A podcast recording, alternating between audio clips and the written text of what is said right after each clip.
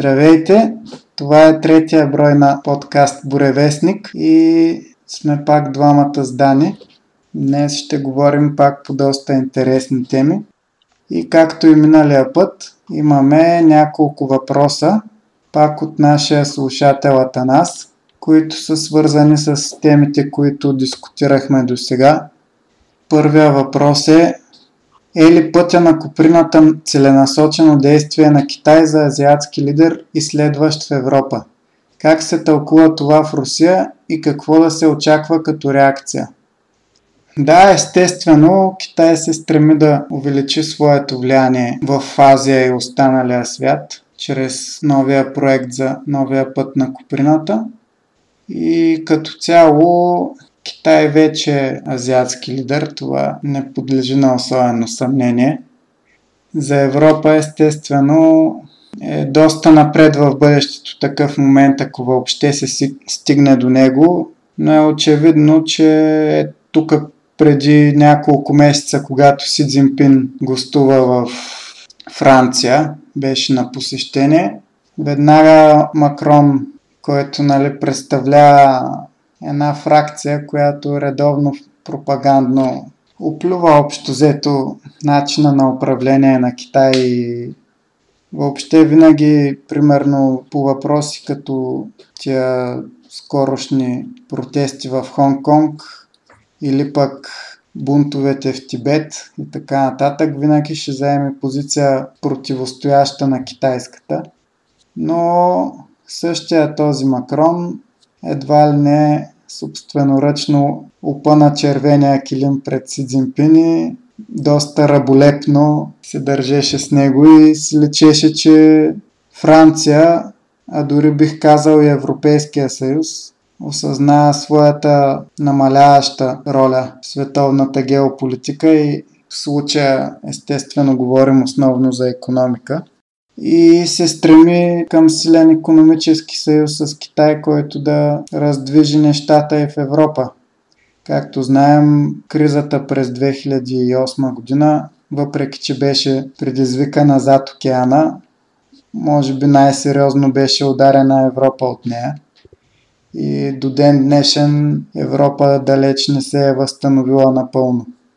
И затова, да, доста напред във времето е едно евентуално надмощие на Китай дори и в Европа, но е възможно с оглед първо отдалечаването между САЩ и Европа, по-точно САЩ и Европейския съюз, което наблюдаваме при Тръмп, и второ с продължаващото, може би изкуствено, но все пак е факт, противопоставянето между Европа и Русия, където този процес пак се диктува от финансовите кръгове, които стоят зад и някой по-циничен човек би казал дърпат конците на лидерите на Европейския съюз и където причините са не толкова военни, както е официалното оправдание, че Русия е агресор и така нататък, а по-скоро чисто идеологически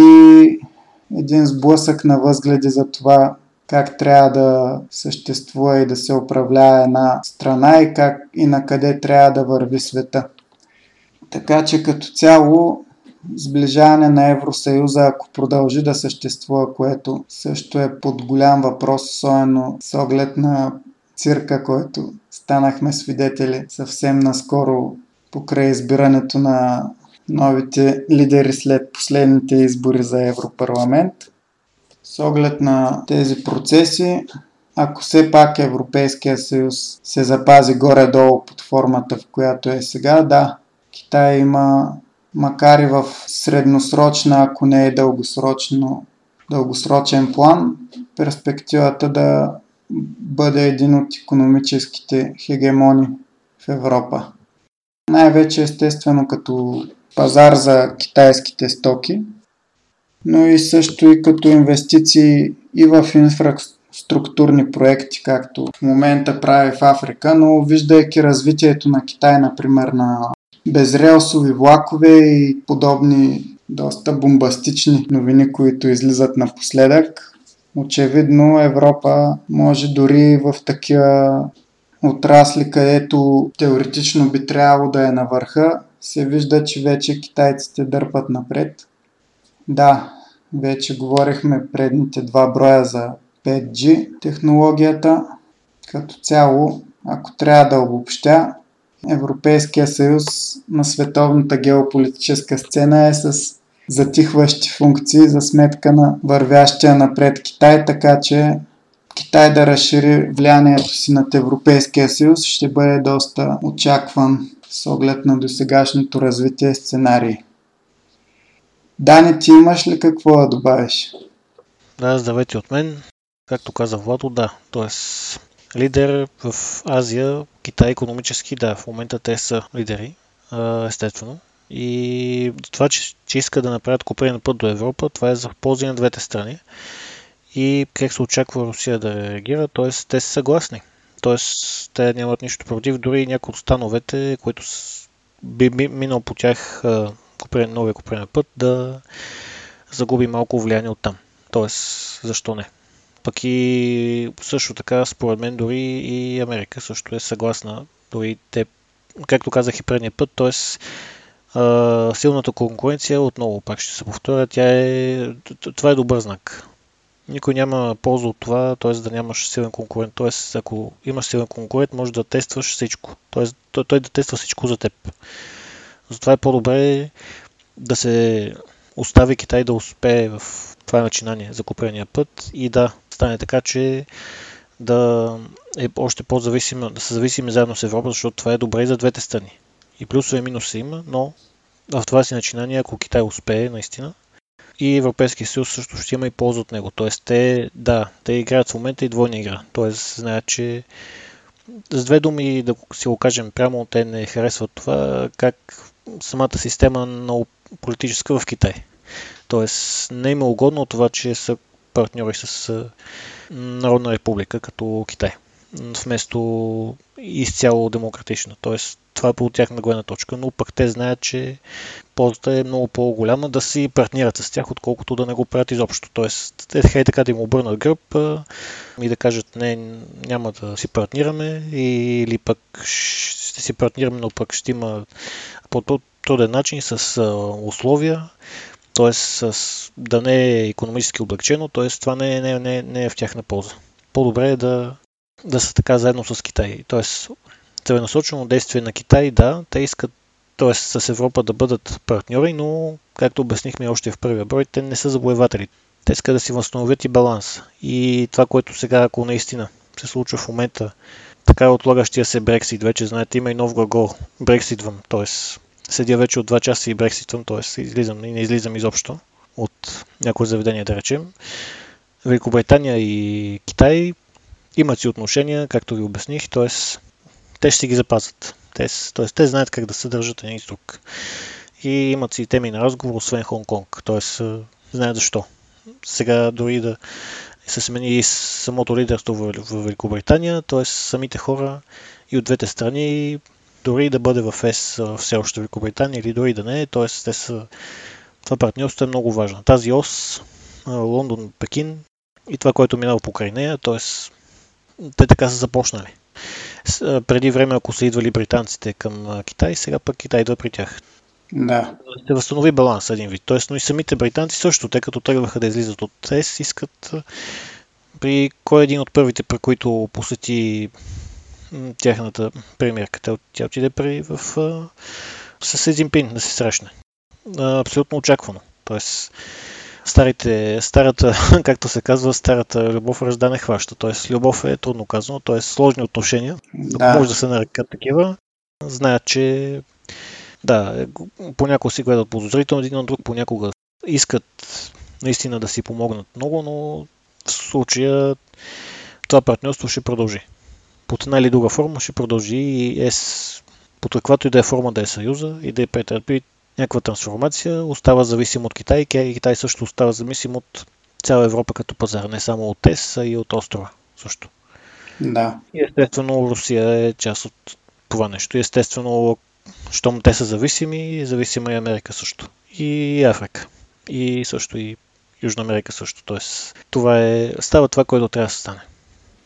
Аз само да допълня за Русия, че едва ли те ще имат много против Китай да си засили влиянието и в Азия, и в Европа, защото все пак по-добре Китай, отколкото НАТО.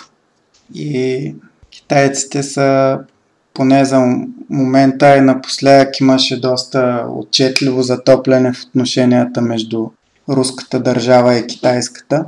Тоест, те реално, макар и не гласно, особено във военен план, в момента са съюзници.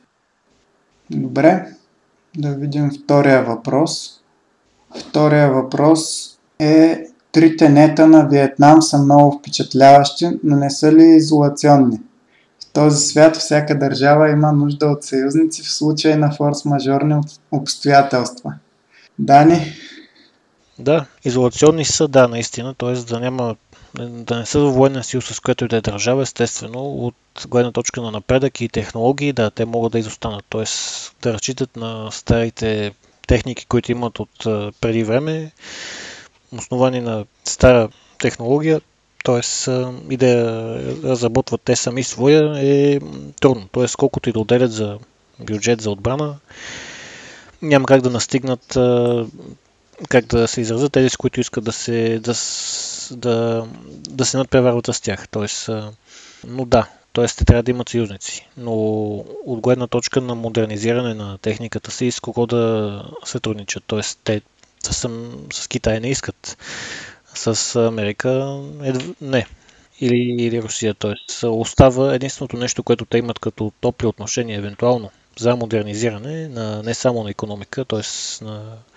а и на отделяне на средства за бюджет за отбрана, ако гледаме там като отправна точка за да не се изолира толкова като технология, е Япония.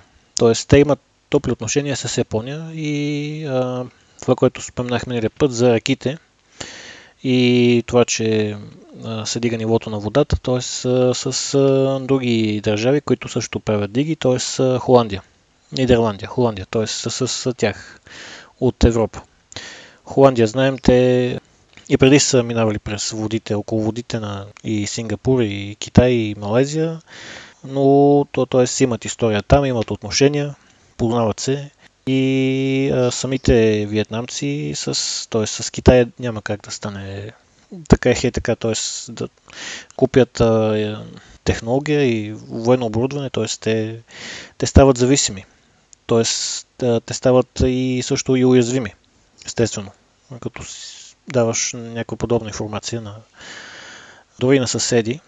В същото време обаче пък като имат претенции в морето с тях, няма как да стане. Тоест, и пък Франция също, т.е.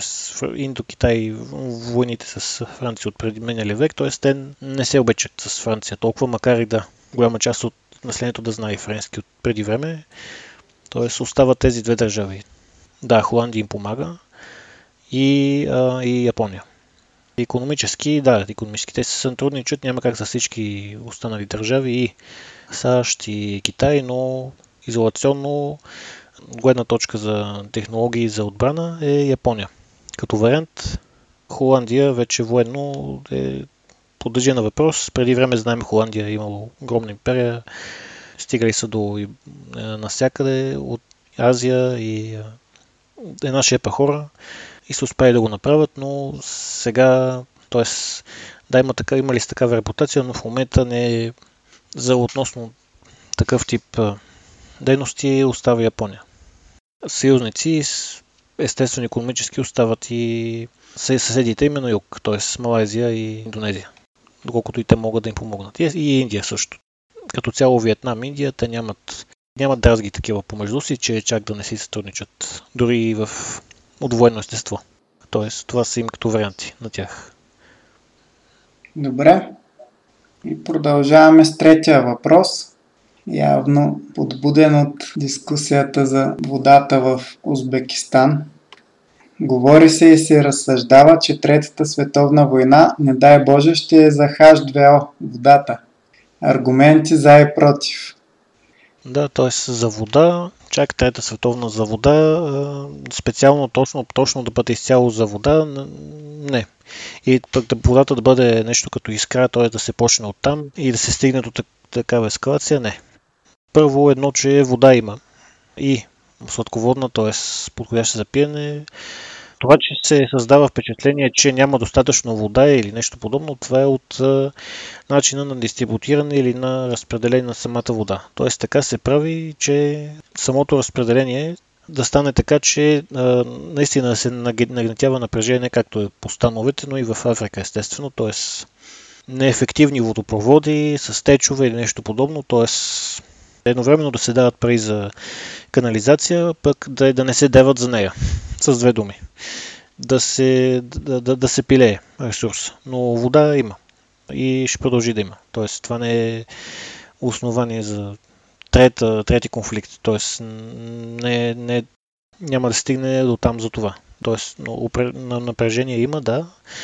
Но пак казвам, това е заради нарочното, целенасочено разпределение, така да бъде дистрибуцията на вода. Първо, че защо има вода? Тоест, да, лениците се топят и сладководна вода, но обаче тя отива в океана. Но в същото време Канада има огромни ресурси и на вода и ще продължава да има. Също така и в Русия Сибир е пълен, също с вода, там сезера, там е блато.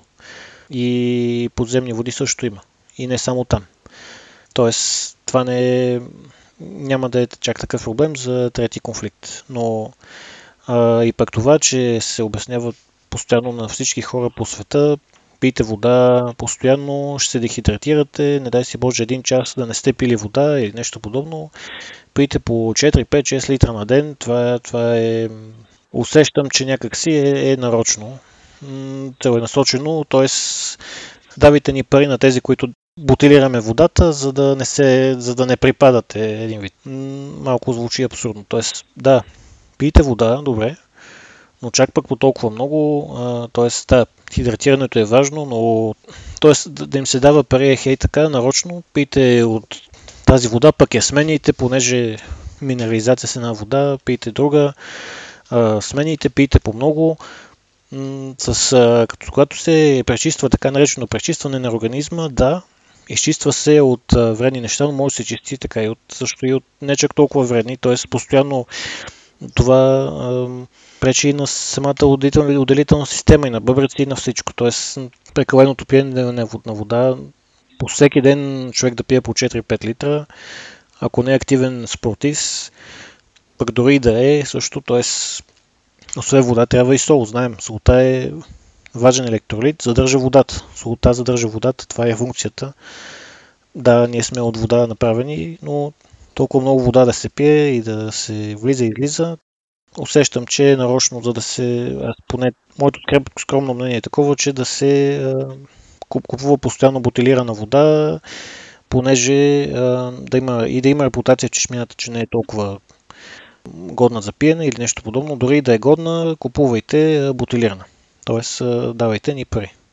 Тоест, хидратирам се, един час не съм пил вода и трябва веднага вода, леден няма водата, ще я до магазина да си взема. И нещо подобно. Тоест, съмнително, основателно, съмнително ми се струва това нещо. Поне така мисля аз. Тоест, добре, пийте вода. Но това, което се изхвърля, е и полезно, и не само, и вредно, и полезно. Като изхвърля толкова, като се пие толкова по много вода. Но това е въпрос на избор, въпрос на мнение. Но все пак за трети конфликт да бъде от страна на вода, изключително малко вероятно. Вода има. Трета световна, ако има, няма да е за вода. Ще бъде за нещо друго.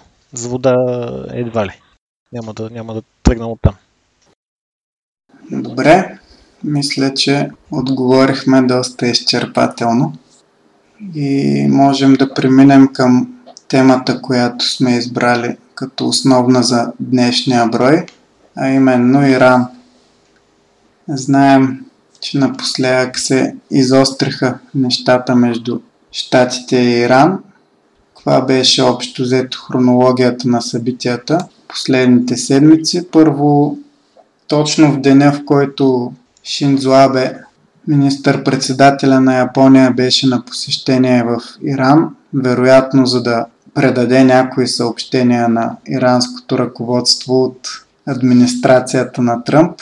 Точно в същия ден бяха атакувани два японски танкера, като американци, израелци веднага побързаха да хвърлят вината върху Иран.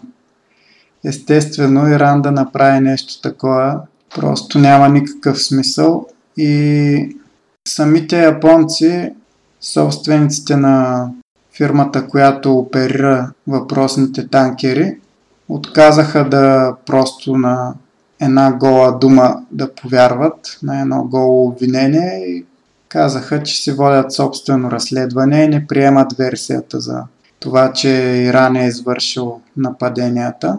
Естествено, те дори да открият кой ги е извършил, няма да го разкрият пред света, защото тези страни са им съюзници. А кой всъщност го е извършил е ясно. Или Щатите, или Израел.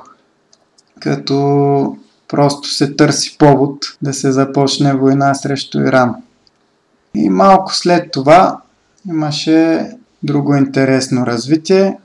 Беше свален един безпилотен американски самолет на територията на Иран. Иран казаха, че е нарушил въздушното пространство и затова е бил свален. Американците естествено отричат, твърдят, че Иран са го свалили извън въздушното си пространство. Но във всеки случай за една бройка и това щеше да се превърне в фитила, който да подпали война между САЩ и Иран. Но поне по официална версия, по думите на Тръмп, след като той е наредил удари по няколко цели в Иран, малко преди да бъде дадена официално зелена светлина за ударите, Тръмп решил да попита генералите си дали ще има човешки жертви и колко. И те са му казали, че 150 човека. И добрия чичо Тръмп се е казал: добре, те ни свалиха безпилотен самолет, ние не давахме жертви, сега ние да убием 150 човека, все пак имат семейства, ще бъде много непропорционално като отговор от наша страна и е отменил ударите, т.е. те не се състояха и война не беше подпалена, поне за сега. Но като цяло, извън миловидното обяснение, което дава Тръмп за пред публиката, вероятно причината все пак да не бъдат нанесени въпросните удари е, че все пак някои хора сред неговите съветници осъзнават, че една такава война срещу Иран далеч няма да бъде лесна и дори аз бих казал, че Виетнам би им се сторил като детска игра в сравнение с това, което може да им се случи, ако решат да воюват с Иран. Просто защото, да, преди 30 на години, края на 80-те, покрай войната между Иран и Ирак, американците правят някои успешни операции срещу Иран, но 30 години по-късно картинката е коренно различна. Иран е много по-силен, има много по-съвременни военни технологии, включително и собствени разработки, които естествено не могат да се мерят с нивото на САЩ, Русия или Китай, но са достатъчно напреднали, за да създадат големи проблеми на американците при една евентуална война. Освен това, има и, както Дани обича да набляга, геополитика, географията влияе на политиката. Има една такава подробност, а именно Ормузския пролив, който е много тесен и свързва Персийския залив и Арабско море. И на този пролив са две държави, от север е Иран, от юг Оман. И понеже той е много тесен, Иран на практика при едно състояние на война, установките за противоракетна отбрана, съответно противокорабни, противовъздушни установки спокойно могат да покрият пълния периметър на пролива. И ако Иран по този начин при една започната от Америка война срещу тях решат да затворят въпросния Ормузки пролив. Реално, да, на картата се вижда най-добре. Износа на петрол от всички арабски страни, който се извършва с танкери, минава през този пролив. Така че реално Иран има възможността при една евентуална война да спре 20% от потока на петрол по света. Така че Иран има доста силни позиции, чисто географски. Има в интернет такава картинка шеговита. Вижте каква агресивна страна е Иран. Сложили си страната точно между нашите военни бази. Както знаем, в почти всички съседки на Иран има американски военни бази, което ясно показва общо взето подобна ситуация на тая с Русия. Ясно показва на къде са насочени долата на американските автомати. Но да, като цяло изводът е, че макар и на книга войската на Америка да е в пъти по-силна от иранската, при една евентуална война иранците все пак ще бъдат на свой терен. Имат си най-различни тактически и чисто географски предимства, които могат да използват, за да, ако не да спечелят една такава война, да я удължат достатъчно дълго, че съюзни на Иран страни като Русия, а реално дори и Китай би могъл да се намеси. Така че иранците си имат козове, които ги защитават. Дори ако приемем официалната версия, че все още нямат ядрено оръжие, в която аз не съм 100% убеден, имат си достатъчно козове като конвенционално оръжие, които да ги защитят и да направят една такава война на практика неспечеляема за американците и техните съюзници в района. Като цяло за Иран, за тяхната история и нрави, както обикновено, повече подробности ще ви даде Дани. Да, от Иран първо да споменем, знаете, Иран всъщност те са наследници на Древна Персия, т.е. кои са те изобщо, защо се държат те така? Както в първия брой обяснихме за менталитета на Китай, във втори брой продължихме, обяснихме за Виетнам, за становете, т.е. за Узбекистан, и сега можем да засегнем и, както в някои от другите броеве, даже засегнахме и менталитета и на Америка, сега и на Великобритания, естествено. Нека да обясним кои са всъщност иранците, понеже се говори доста за тях в момента, или поне се прави така, че да се говори за тях. Нека първо да знаем кои са те, защо се държат така и защо стигнало до тази ситуация, в която са те в момента. Първо, знаете, в региона, който е в днешен Иран, е имало цивилизация от преди хиляди години. Като започнем самата цивилизация като и преди Персия, т.е. дори на територията на реките Тигър и Ефрат, т.е. знаете за Месопотамия, за Шумер, Вавилон, т.е. днешен Ирак в момента. И до тях Иран. Да почнем за първата протоиранска цивилизация, била в така нареченият Елам, т.е.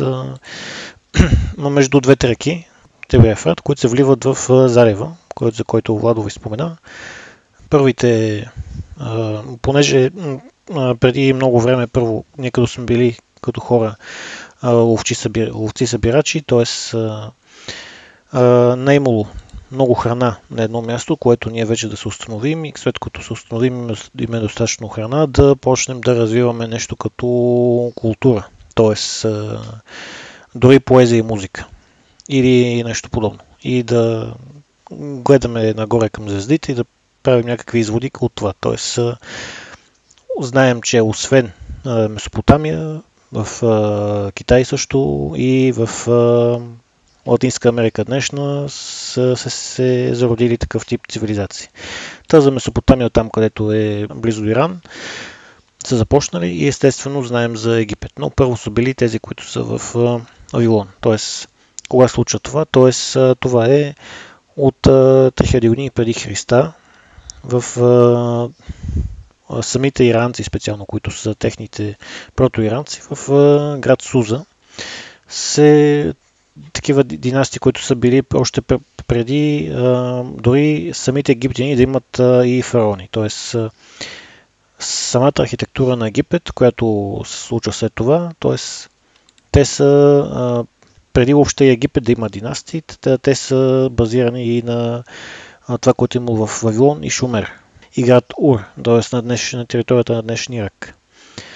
И в самия Елам, самата еламска цивилизация, знаете, клинописното писмо, ако сте чували или ако сте го виждали някъде, буквално като клин приличат самите символи, означават пак, те също са нещо като идеограми, но и самото клинописно писмо, знаете, известно и от самите финикийци, след това, които също го използват, но то започва от Елам, от това царство и е било толкова ефективно, че самите след това наследници на Елам, като мидийците и самите перси, не са заменили това писмо, докато не са дошли вече арабите през 7 век и вече са използвали арабски символи.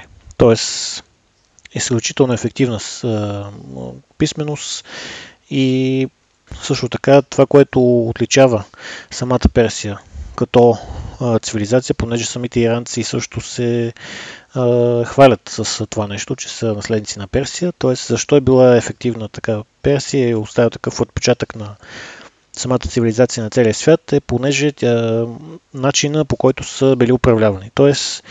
империя, знаете, първо това, което са наседили върху самата територия на Елам, са били мидийците. Т.е. след Елам става завоевание заедно с мидийците, което се случва около 1000 години преди Христа. От Иранското плато също става част от самата държава с столица Екбатана, която буквално Екбатана означава място за събиране на хора. Както е гръцката дума Агора. Агора е площад, т.е. да. Там, където събират хора.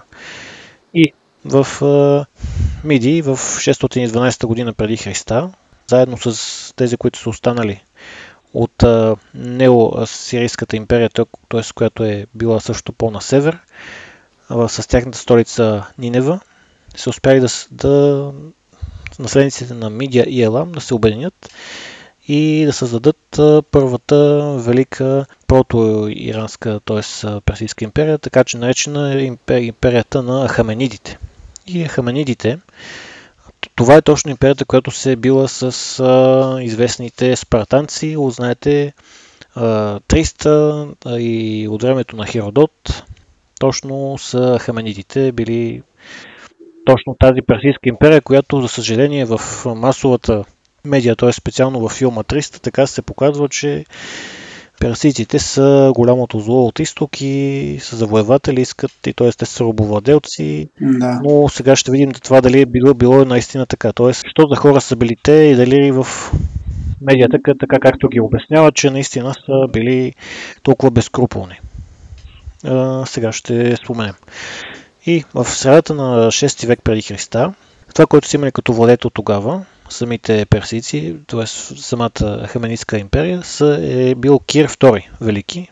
Велики защо велики? Защото е успял да обедини не само бившите вече от преди време Елам, Мидия и модерния в момента на днешно време Фарс, включително и на север е стигал и до Анатола. И това, което оставало за хамените да успеят да завладеят, е Египет. Тоест, те не са имали интерес да влизат към Арабия, защото там е пустиня, те искат делтата на Нил, т.е. плодородната земя. И Кир Велики има надеждата така да се получи, че и Египет също остане част от техните граници и след това да поемат в поход срещу гърците, срещу древните гърци.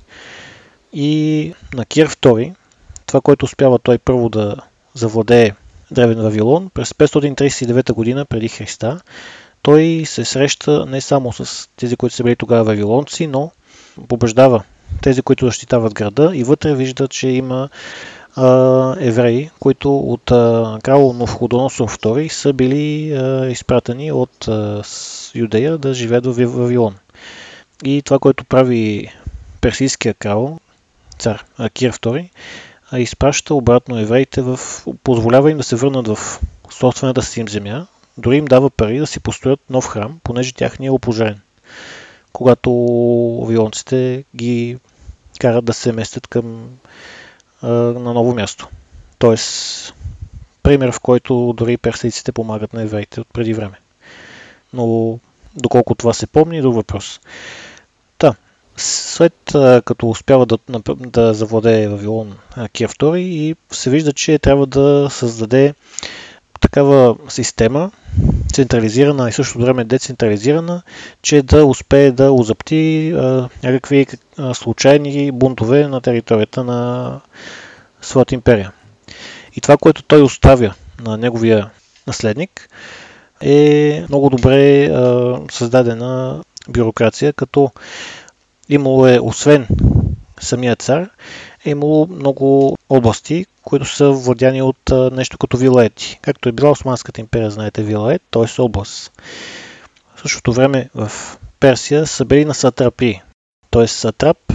Има и друго значение тази дума от Османска империя, т.е. сатрап нещо като главорез, но сатрап е всъщност в Персия това е областен управител, с две думи, така да се каже.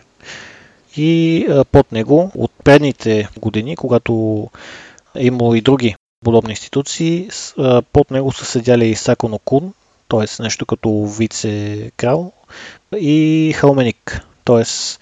отново управници, които имат собствена автономия. Като рамо до рамо с тях има и военен началник, който всъщност е с цел военните да са към самата империя, като в същото време управляващите, които ги управляват автономно, да бъдат с частична собствена власт, но самата военна част да принадлежи на империята, т.е. да се минимализира въобще изобщо шанса за бунт.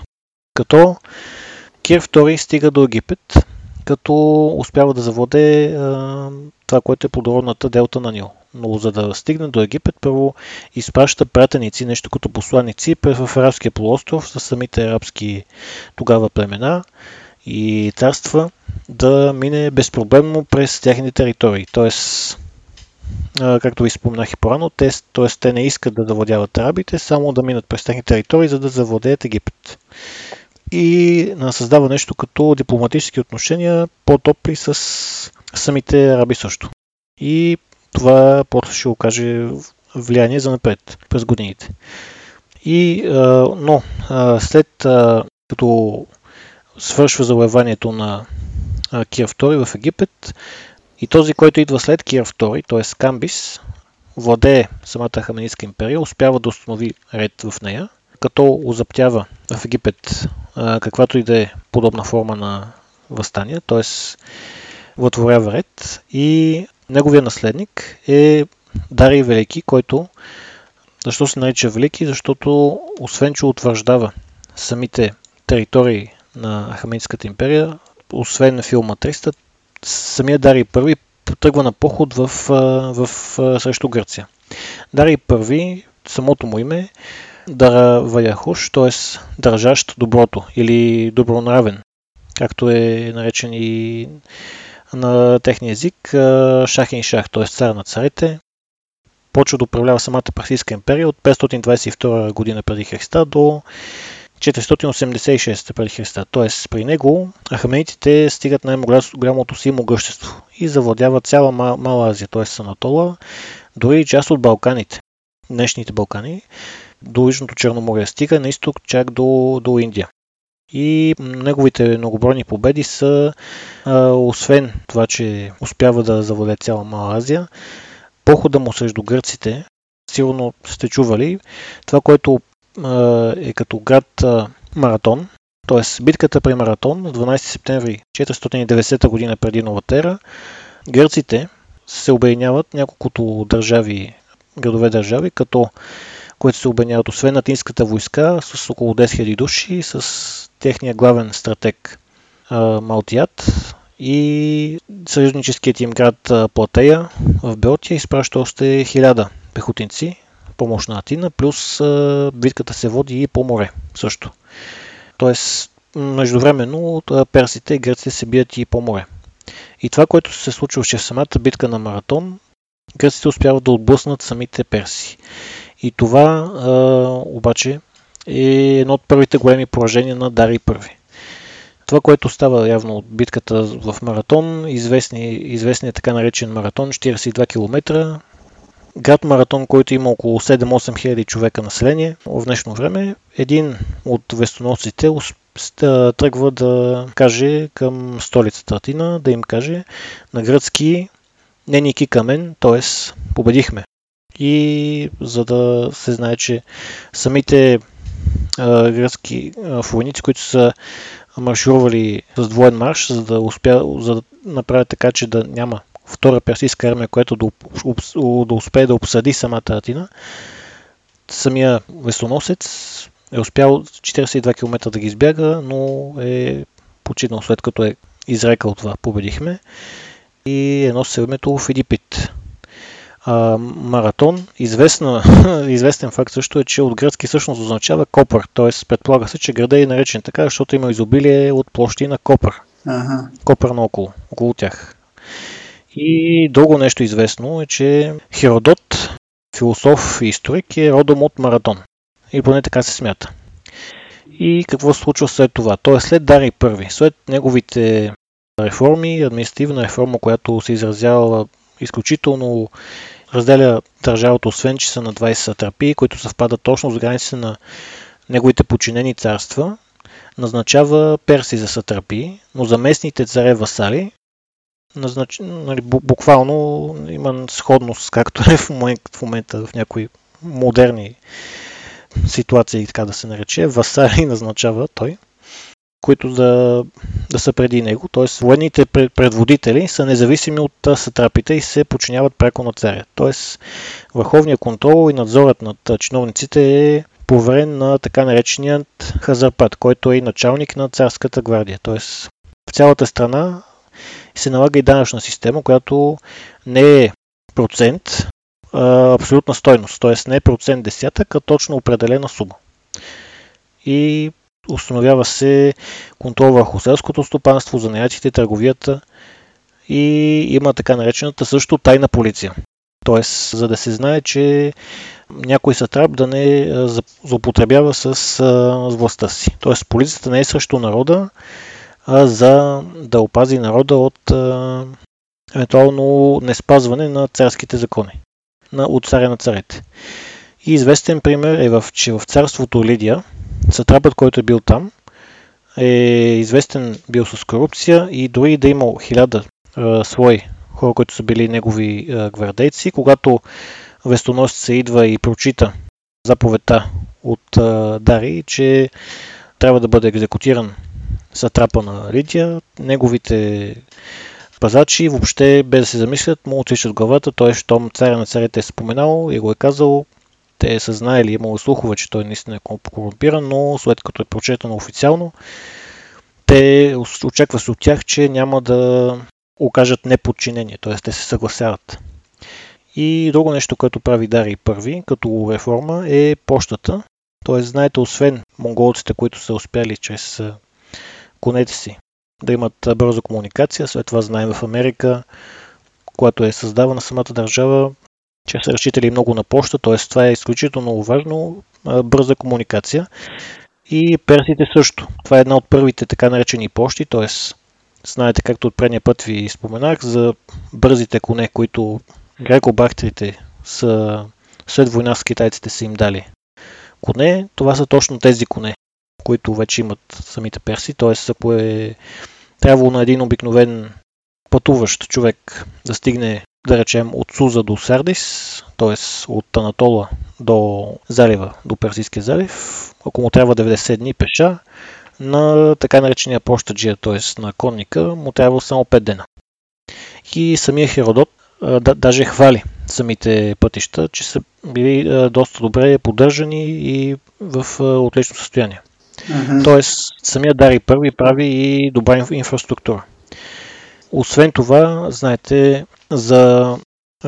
или може би са запознати за самата религия в Персия, освен, т.е. преди да дойдат арабите, което ще го засегнем малко по-късно, как Персия става арабска, как стават мюсюлмани, преди това са имали една от първите монотеистични религии, т.е. вярва се, че има един бог, е техният зороастрянизъм, т.е. за така наречения Ахура Мазда. Вярва се, че има един бог и отново обаче разликата в монотеистичните религии, които сме тук на запад, т.е. бялото е добро, черното не е толкова добро, в изток пак се казва в зороастрянизма, нещо сходно с шинтоизма в Япония, т.е. черно и бяло, ляво и дясно, горе и долу трябва да има баланс, т.е. ако нещо се случи лошо, виновен си е сам човека, повече отколкото външни фактори, да, т.е. те дават идеята, че едва ли не, ние сами си ковем съдбата. Тоест, но така я ковем, че добро и лошо са вътре в нас. И религията им се основава около огъня. Тоест, освен символа, който на зороастрянизма знаем, ако сте го виждали, т.е. един човек с крила отстрани, Фаравахар се казва този символ. И защо тази религия в днешно време има малко последователи, понеже те могат да се женят или омъжват само между със собствената си религия, т.е. ако някой иска да стане като тях, т.е. няма как, т.е. трябва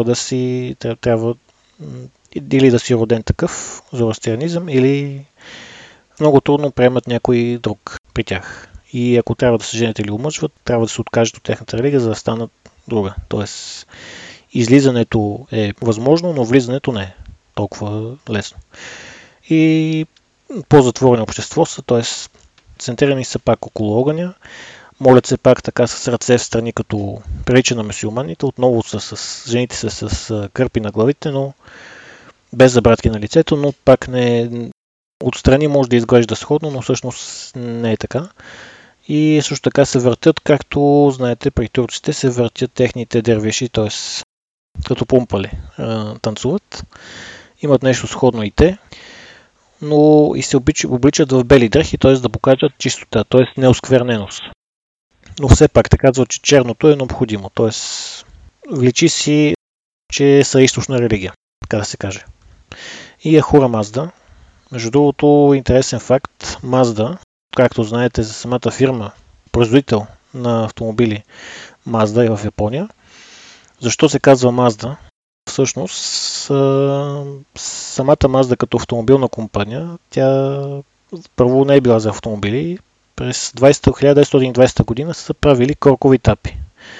И 1931 година, когато се вижда, че вече Япония ще й трябва индустрия доста по-голяма за амбициите.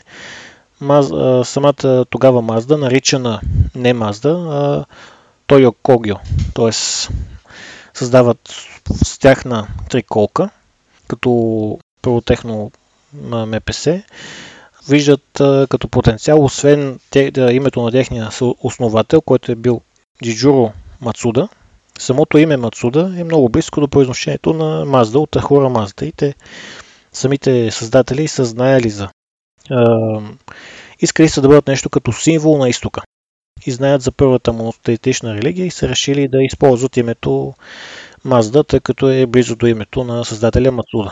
И оттам има връзка Хура Мазда, Иран, с името на самата компания Мазда. Това е интересен факт. Малко хора го знаят. И другото е за, ако знаете, да речем пък за Тойота, тяхният символ е все едно в игла минава конец, понеже Тойота първо са правили шевни машини. И затова символ им е все едно вдяваме конец в игла. Да.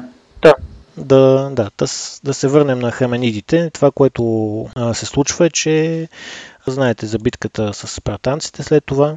Т.е. наследника на Дарий Първи е не кой да е Ексеркс Първи. И оттам знаете за загубите, които той търпи от гърците. И какво се случва след това, знаете, идва Александър Велики. Т.е. 334 година преди Христа почва да спада влиянието на Ахеменидската империя, т.е.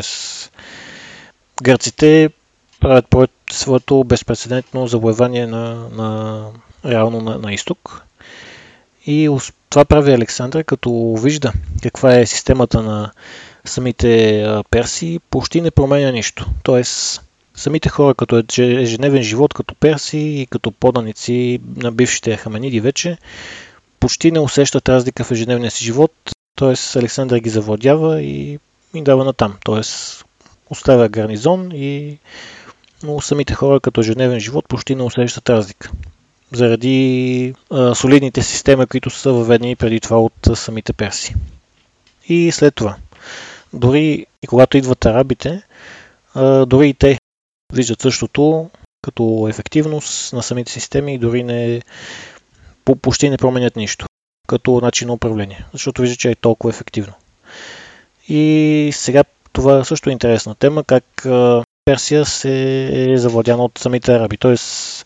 до около 600-та година след Христа, все още в това, което е било на днешна Персия тогава, т.е. 600-та година след Христа, това са били сасанидите и те все още са били вярвали в Ахура Мазда, т.е.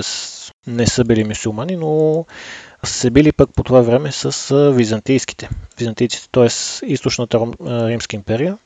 През 602 година Хорсов II, който е владял тогава сасанидите, се е бил с Византия до 628 година. Т.е. 26 години, изключително продължителна война. Знаете, пък преди това вече хуните са били навлизали от север и са били срещу византийците, т.е. и двете империи са се изтощавали взаимно чрез войни. И в същото време арабите, които са се надигали от полуострова, са били обединени, освен около религия, една обща идея, той да се обединят племената заедно под един техен халифат, така наречен, и да постигнат целите си за това, което искат, т.е. да се разширят на север и след това на където успеят. Към плодородни земи, така да ги наречем, като Хорсов II, който ви споменах, който е владел през това време, неговият пък дядо Хорсов I, великата игра на шах е, както споменаваме и предните епизоди, т.е. шаха всъщност означава цар на персийски и шахмат е цар е мъртъв, т.е.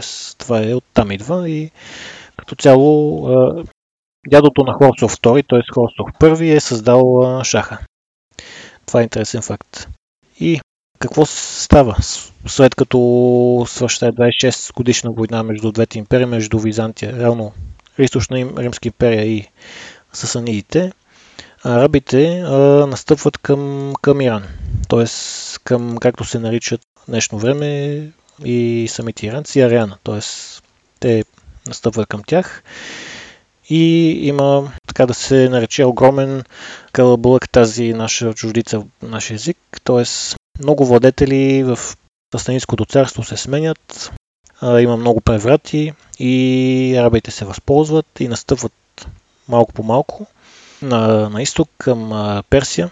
И това, което се получава, е, че всъщност персийците, тяхния цар тогава, който все пак е успял да завземе властта поне за малко, през 632 година младият, така наречен Яздегерд III, е успял все пак за малко да ги задържи, за да се провъзгласи като цар на сасанидите и търси помощ не от кой да е, а от династия Танг в Китай. Това е много интересен факт, понеже още когато персийците, т.е. знаете, след Александър, както ви споменах и предния епизод, Бактрия имат контакт китайци и древни гърци, т.е. наследниците на Александър и самите персийци установяват нещо като свои мисии в Китай, като агенти или по-скоро като представители. И Яздегерд III иска помощ от династията танк за това да успее да си възвърне по някакъв начин владението на Персия. Но китайците отказват. Т.е. отказват да пращат армия да се бият с арабите, но казват на цар Яздегерд III да все пак, че биха го приели като изгнанник, т.е. биха го защитили в Китай.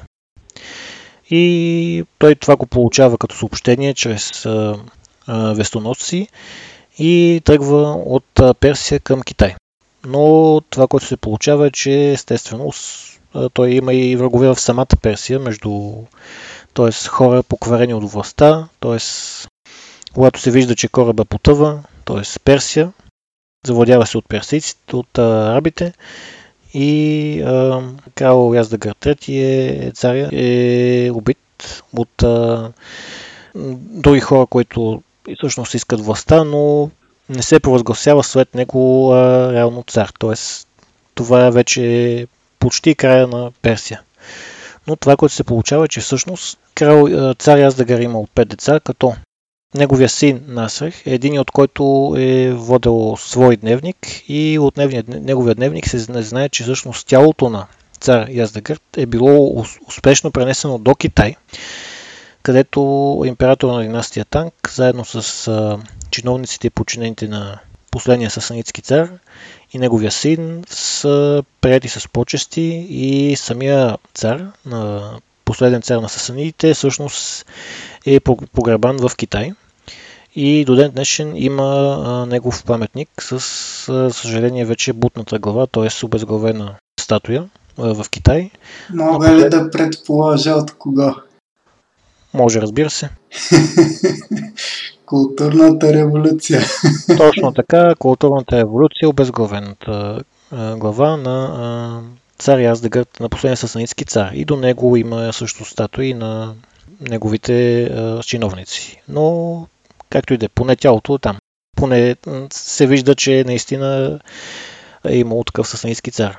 И е погребан там. И това, което описва неговия син Насрех в дневник, е, че от типичните коне от Персия е пуснат един кон да обикаля 33 пъти около тялото на последния сасанидски цар и е погребан след това в Китай. И естествено всички, които са останали хора около последния персийски цар, се закълняват в вярност, на китайския император и на Китай.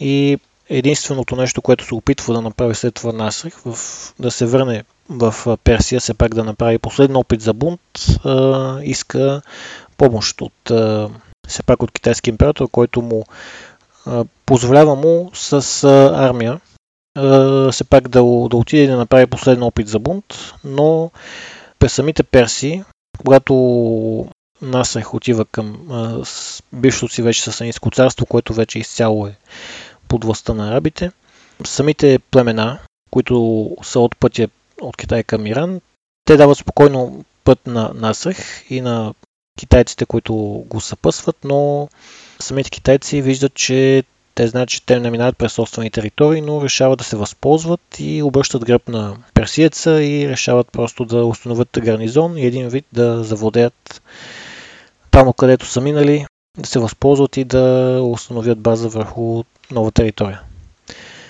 И реално това вече е краят на Сасанидското царство.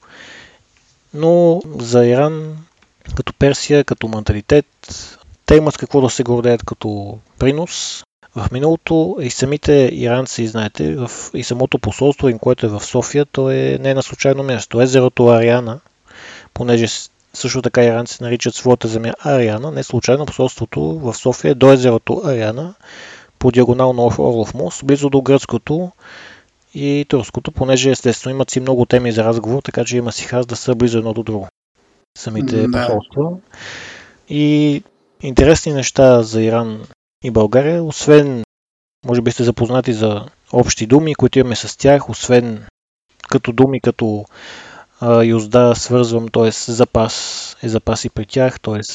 пазя, пас, паздар, аршин, също аршин, знаете като тояшка, чучур, ручей, буря е буран, джам, знаете за джам, някои хора си мислят, нали, турска дума, но всъщност джам е от персийска, защото в турски пък, когато идва Османската империя, тя пък има много заемки от персийски, понеже един официал от официалните езици в Османската империя, когато се създава, е и персийски. Т.е. отново тази изключително добре създадена административна структура е запазена, както виждате, и от Александър, и от арабите, и от османците след това. И до голяма степен стават като персийци самите араби и самите турци, т.е. вземат думи и те идват и при нас, освен джам, т.е. стъкло. Не прозорец, т.е. тя не е турска дума. Мушема също е мушема. Механа си е механа, както при тях. Също и киоск. Знаете, киоск това е като малък магазин, като Сергей, където се продават вестници. Кафе също, шал е шал, базар е пазар, естествено. Ушав, това което има ние като компот сходен, но ушав малко по-различен. Отново е от тяхна дума, т.е. халка. Това което имаме ние, при тях е халге. Ъгъл при нас, при тях е агол. Също при нас казваме харча, изразходвам пари, т.е. харча, при тях имам харща. И също така душман, т.е. враг. Не е турска думата е персийска също. И пък изцяло при нас турски думи, знаем, нали, имаме, т.е. може би ви звучат сходно с персийски, но всъщност са изцяло турски, това се естествено знаем за чорба, кеф, тенджера. Мющерия, резил, мерак, бакшиш, бакия, бахър, кенев, далавера, юшеме, пишлеме, гювече, кюфте, чекмедже, бюрек, сакън, язък, тамън, изцяло турски. И може би някой естествено да речем дума, обаче пък, която мислим, че е турска, но тя пък има друго значение на турски, да речем чавдар. И знаете село чавдар, всъщност чавдар от турски означава ръж, ръж като ръж за храна. И бардак. При нас знаем, бардак е място, което е пълно с боклуци, не е чисто, но бардак на турски всъщност означава друго. Сервис или чаша за вода или безалкохолно. Тя си обаче турска дума или пък думата геврек. Геврек всъщност на турски означава трошлив или хрупкав. Но при нас геврека, при български, какво знаем? Нещо тестено в формата на кръг. Но може да не е само нещо тестено. Тоест, ако сте чували в Старозагорско, като се брои, т.е. в детските бройки, специално в село Самуилово, казват как се брои до 10. Тоест, и нола, двола, трола, чирека, пака, шака, садам, бадам, геврек, 10. Тоест, нещо кръгло.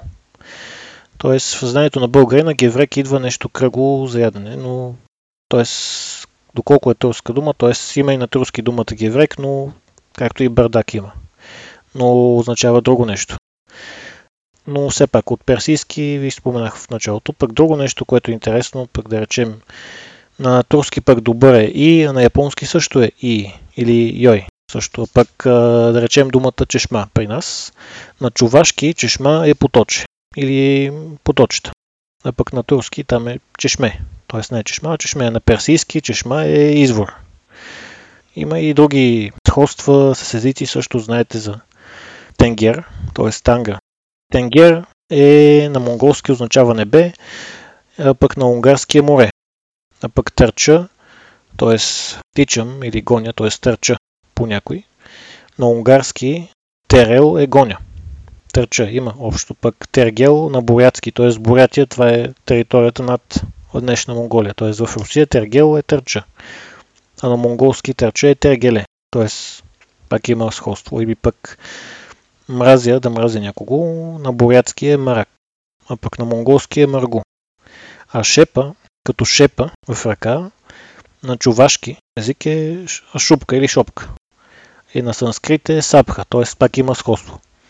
И тояга, естествено, знаете тояга като пръчка на башкирския тояк с къ накрая. И знаете пък на английски тояга twig като пръче дърво, т.е. тояшка, буквално пръчка. А пък на виетнамски ди е тръгвай.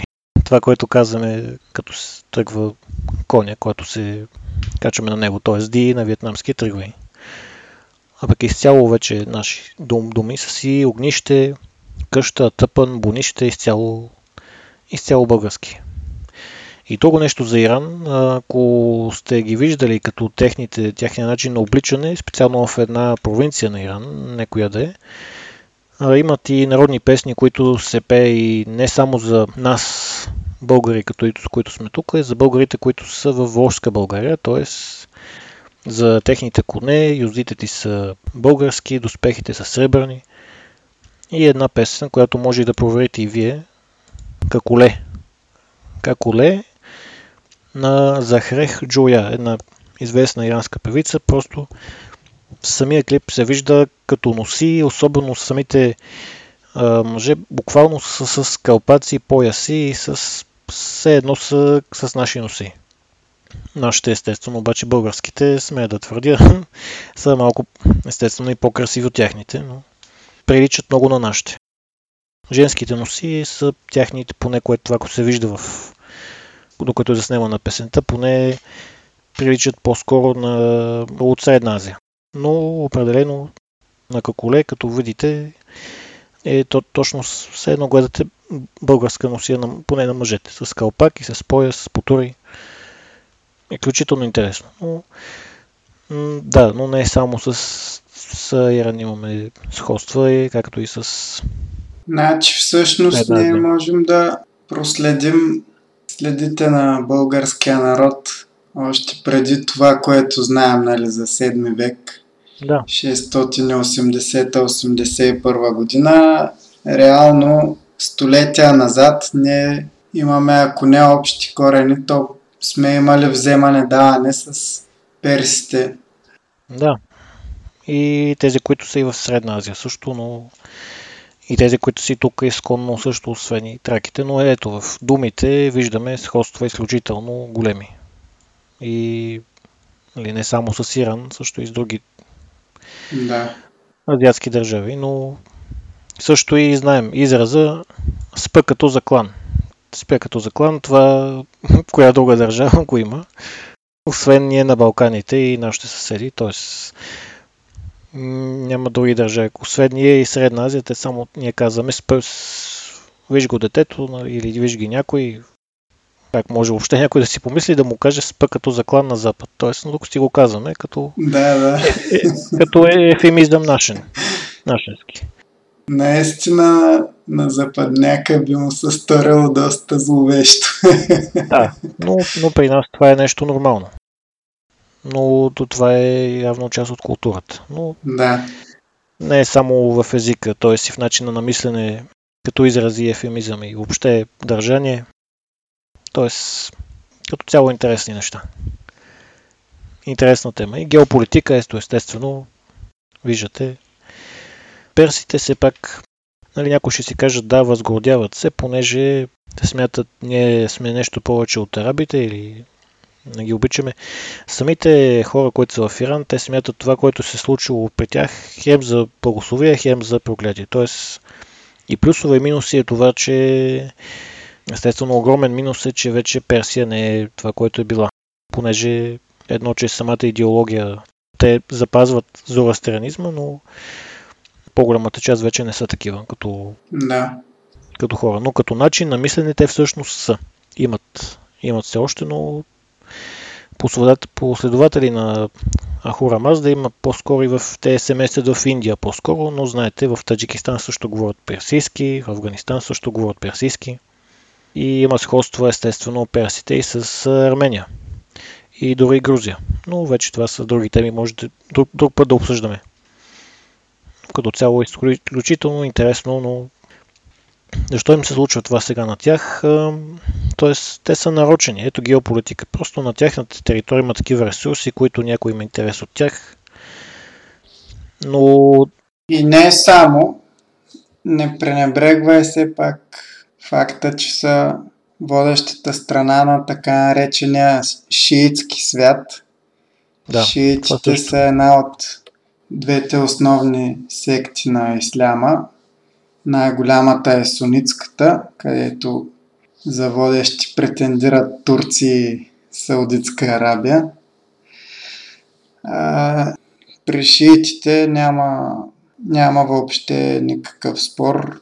Иран е в центъра на нещата и въобще навсякъде по съседните страни, където има разни шиитски групировки и така нататък, те получават стабилна подкрепа от Иран и до голяма степен се управляват, ако не пряко, то косвено, а дори чисто идеологически следват линията, която се задава от водещата страна на шиитската секта, която и чисто поради малобройността си няма как да избегне нейните последователи да избегнат чувството на преследване от много по-многобройните и по-агресивни сунити. Да, единственото нещо, което обаче няма как да не прави впечатление, да речем в Индонезия. Те са 250 милиона човека мюсюлмани. Там защо не се получават? Там защо са толкова мирни е интересно. Да речем, просто личи си, че е политически това, което се случва. Тоест, там са 250 милиона човека в Индонезия. Няма... Там не сме чули да има толкова често да случват така да се дразнат или... Да, източен Тимор беше тема преди... Да, преди време. 10 на 15 години, аз не помня точно кога. Да, получиха независимост тогава. Но тогава насам общо взето не е имало проблеми в района. А те са си мюсюлмани там от вече от около 1000 години. Но... Все пак има и важния фактор, не е само до религия, а и до генетика. Да. Хората в Индонезия са съвсем различни като генотип спрямо хората на арабския полуостров. Като начин на мислене и въобще нямат... Тоест не е проблема, въобще религията не е проблем. Тя даже ги им помага. Тук, поне тези, които са в Индонезия. Но на тези, които са около Персия, си личи, че това е... Тоест не е до религия. По-скоро тук е политика и ресурси.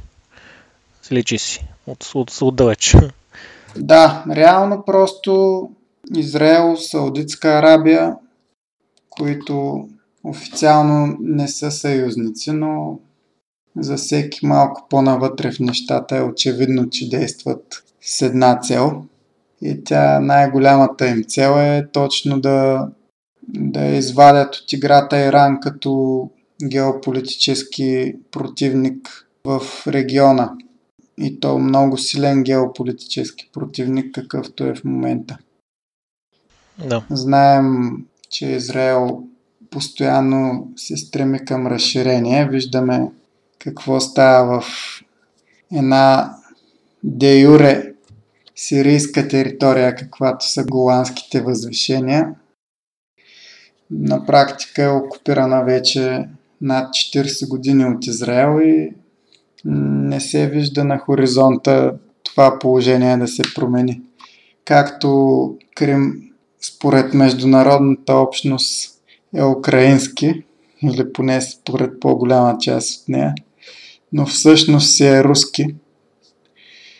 Така по подобен начин Израел са окупирали голандските възвишения и на практика имат контрол и използват ресурсите на територията, дори тя да се води географски в границите на Сирия.